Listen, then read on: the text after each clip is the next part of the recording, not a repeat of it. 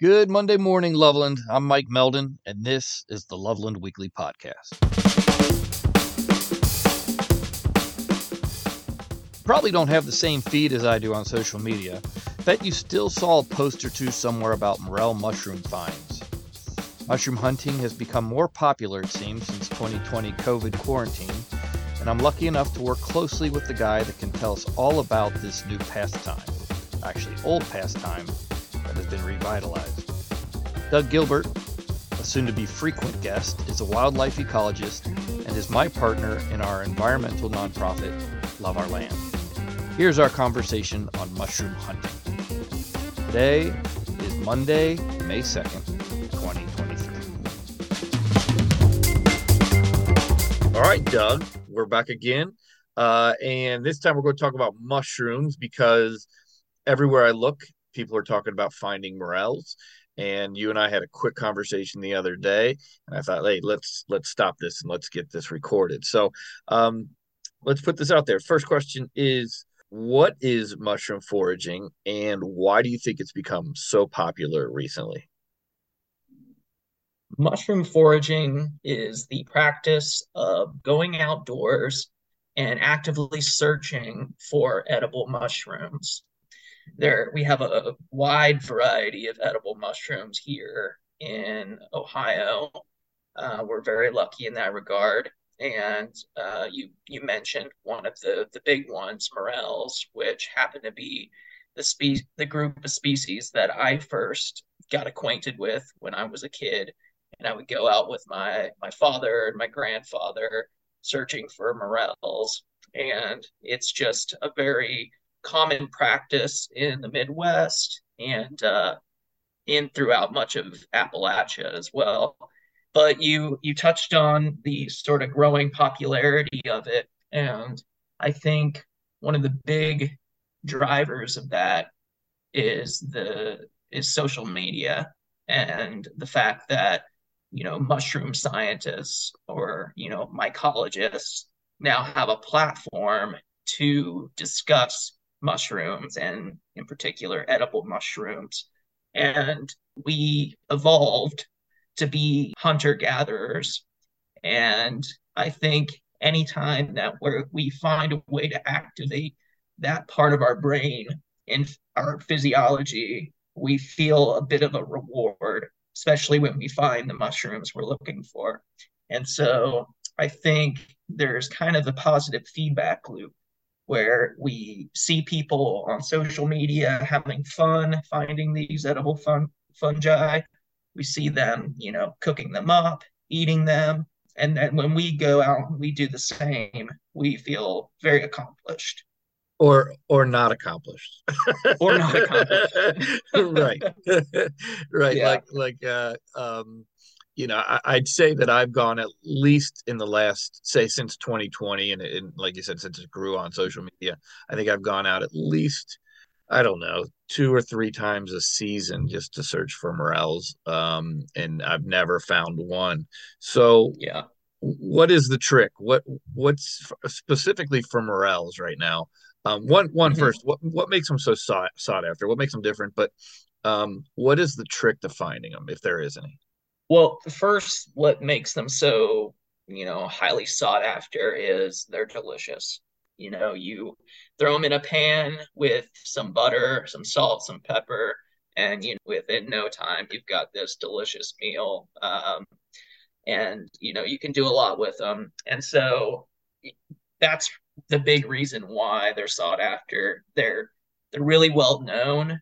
Like I said, it this is a cultural practice, you know, that it is in the Midwest, it's in the East, uh, it's out in the Pacific Northwest where morels are, are common. So, you know, they're just one of those species, group of species that people really, really know.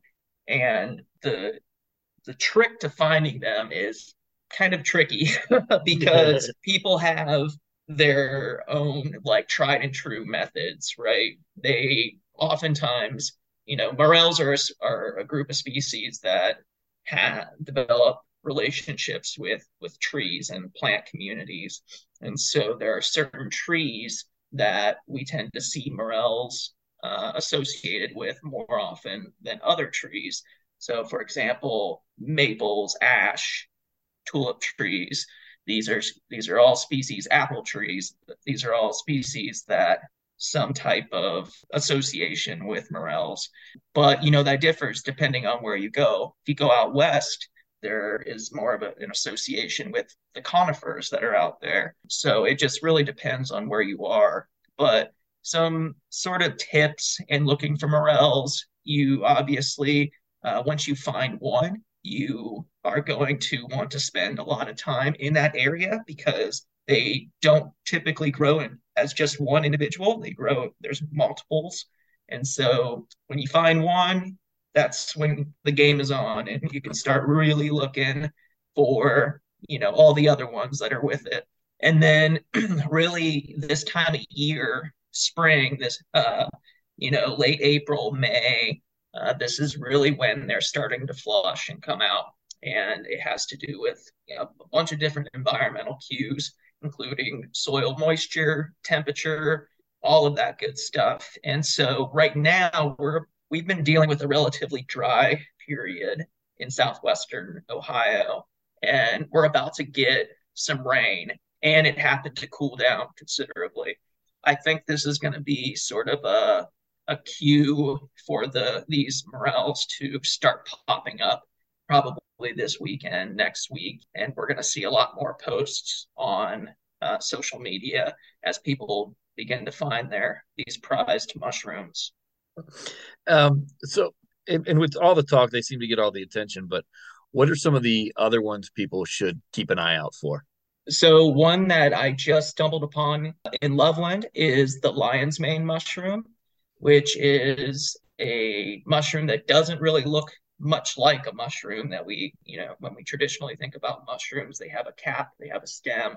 This is more of a, a large mass, uh, a white mass that has little tiny uh, flexible teeth all around it. Kind of looks like a little hedgehog, but smushy, you know, squishy. And this is a mushroom that not only is it edible and it tastes very much like a little bit like seafood taste. People make crab like crab cakes that type of thing with them. It's they're really delicious but it also has medicinal value as well. So many of these teas mushroom teas and coffees that we're seeing on social media being advertised many of them have lion's mane in them and they're it's supposed to be helpful for a few different reasons. One being it's supposed to kind of reinvigorate you and give you, you know, a little more energy, hence it being associated with the coffee.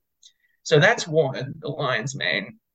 Uh, another that um, is kind of you can tend to find in the summer, fall is chicken of the woods. This is my favorite edible, and this is the shelf uh, kind of mushroom. So it comes out of the side of dead wood. The lion's mane does as well. So for both of these, you're you're going to be looking at dead wood. This is why dead, you know, trees are so so important, uh, among other reasons. But the chicken of the woods is vibrant orange and yellow, so it stands out like a, sto- a sore thumb. And it, uh, when you cook this, it tastes like chicken that has been grilled on the barbecue. Wow. Like it tastes like barbecue chicken. It's amazing. And all you got to do is, you know, a little butter or vegetable oil and salt and pepper. And mm, my there favorite, it, it surpasses the morels for me. Nice. What, um, I hear a lot about turkey tail. Is that edible? So turkey tail is more of a medicinally valuable um, mushroom. That's one that you can make teas from. Um, but in terms of eating it, it would taste like chewing on a wood chip or something, pretty much. Kind of looks that way too. So, um, yeah.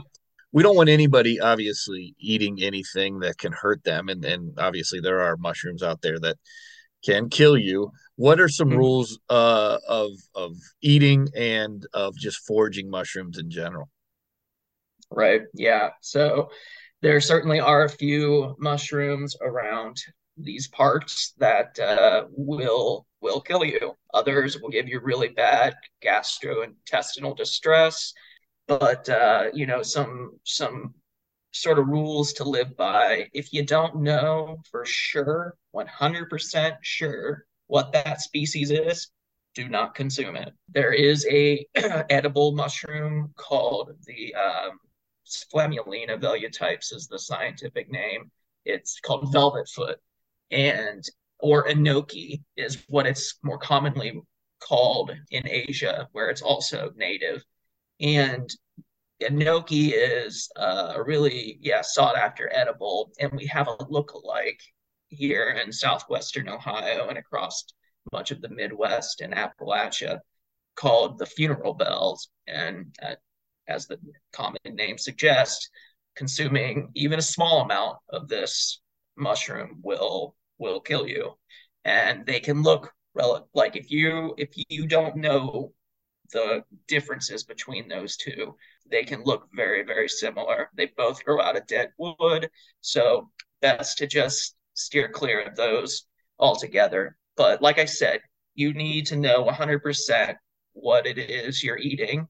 Um, next, you know, with with foraging, you want to make sure that you're what you're doing is legal. So if you're going around to state parks, nature preserves, things like that, looking for mushrooms, those are mushrooms that you're just going to want to look at. You're not going to be able to collect and consume those. If you are on a state forest property or national forest property, it's a little bit different story. You can collect and consume, obviously, the, the edible ones, consume those, but you really just need to make sure that you're following the rules. And that's for the sake of the mushrooms and for other people who want to be able to uh, go out and see those mushrooms and enjoy them. And just to plug our organization, Love Our Land, we we have a class called Mushrooms 101. And so if you're interested in this, we do show the ways to uh, identify mushrooms using spores um, and different methods also. So if, if something that you're interested in want to dig into, uh, it is something that we will probably be offering possibly in um, June. I'm thinking maybe maybe July. Um, Doug, anything else you want to add about uh, about mushrooms before we wrap up? Um, I just want to say mushrooms are sort of a fantastic gateway organism into really appreciating nature and all it all that it has to offer. If you, I mean, when we talk about mushrooms and their capacity to help improve the health of the local environment, it, it's pretty remarkable. They can remediate pollutants, you know, take them out of the, the soil. They are, like I said, they provide food. They're valuable for other biodiversity. And one of, you know, a really remarkable thing about uh, fungi and mushrooms is they help trees communicate with each other. There's um, relatively recent research that's you know come out that has become a little a bit popular in the media about trees communicating with one another, and it's the fun- fungi that are the the go between. They're the intermediary that allow for energy, carbon, and for nutrients to be transferred from one tree to another. They allow mother trees to help support baby trees. Uh, so, you know, we have mushrooms to thank for that. It's really fascinating. Yeah, it is. Um, what was the name of that book? The Hidden Life of Trees. Is that correct?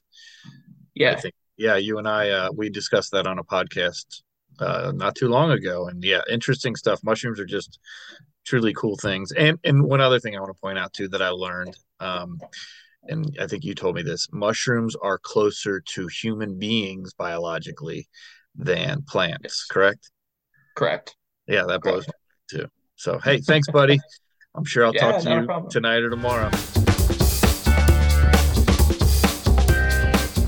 Hello, I'm George Jewell. I am a senior at Loveland High School, and here is the unofficial update of Loveland High School. One of our own Loveland High School records was broken today by a student named Jason Dean. He is a member of the men's track team and beat the school's all time pole vaulting record. He vaulted 15 feet into the air and smashed the record by a la- landslide. Congrats, Jason. Honestly, even thinking about taking that skill and time to even get that high into the air and even by like a student, not even a professional, is just like amazing to me, honestly. Congrats, dude. Also, last week was Environmental Week at Loveland High School. We have a huge group of students called the Green Team, uh, run by Mrs. Nakata, to spread awareness about keeping our planet safe throughout the provoking week. Some of the highlights of these students are Ethan Freeland and Ronan Mirza, who spread awareness about the week. They did fun little activities like a little limbo contest and trivia during uh, cafeteria time. And also, they uh, f- did a collaboration with Skyline to which part, if you ordered at Skyline, part of their meal would go to help raise money for birdhouses. They also had announcements telling what we can do to help the environment in the community and gave volunteer opportunities for students. And that is the unofficial update for Loveland High School.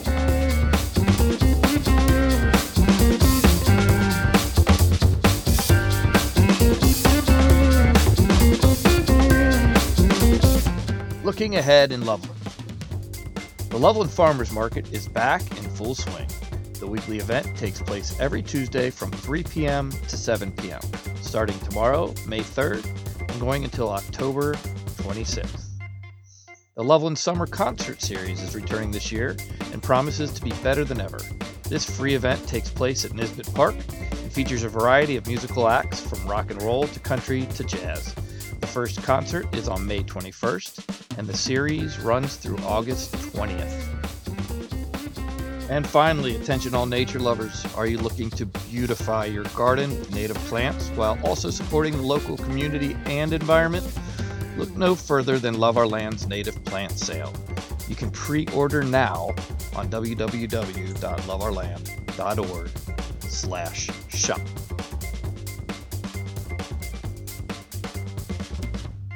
We have something truly special here in Loveland. Thank you for listening and have a great week.